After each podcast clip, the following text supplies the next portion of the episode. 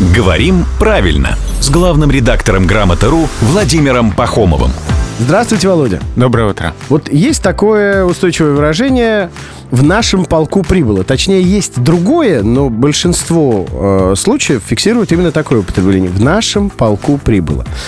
Надо-то иначе. Ну, желательно иначе. Нашего полку прибыло. Ну, то есть прибыло кого? Нас, соответственно, э, нашего полку.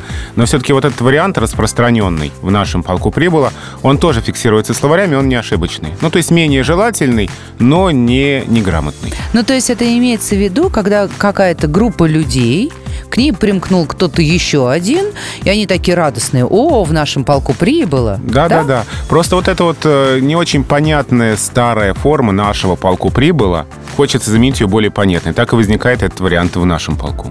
А в нашем полку сейчас убудет.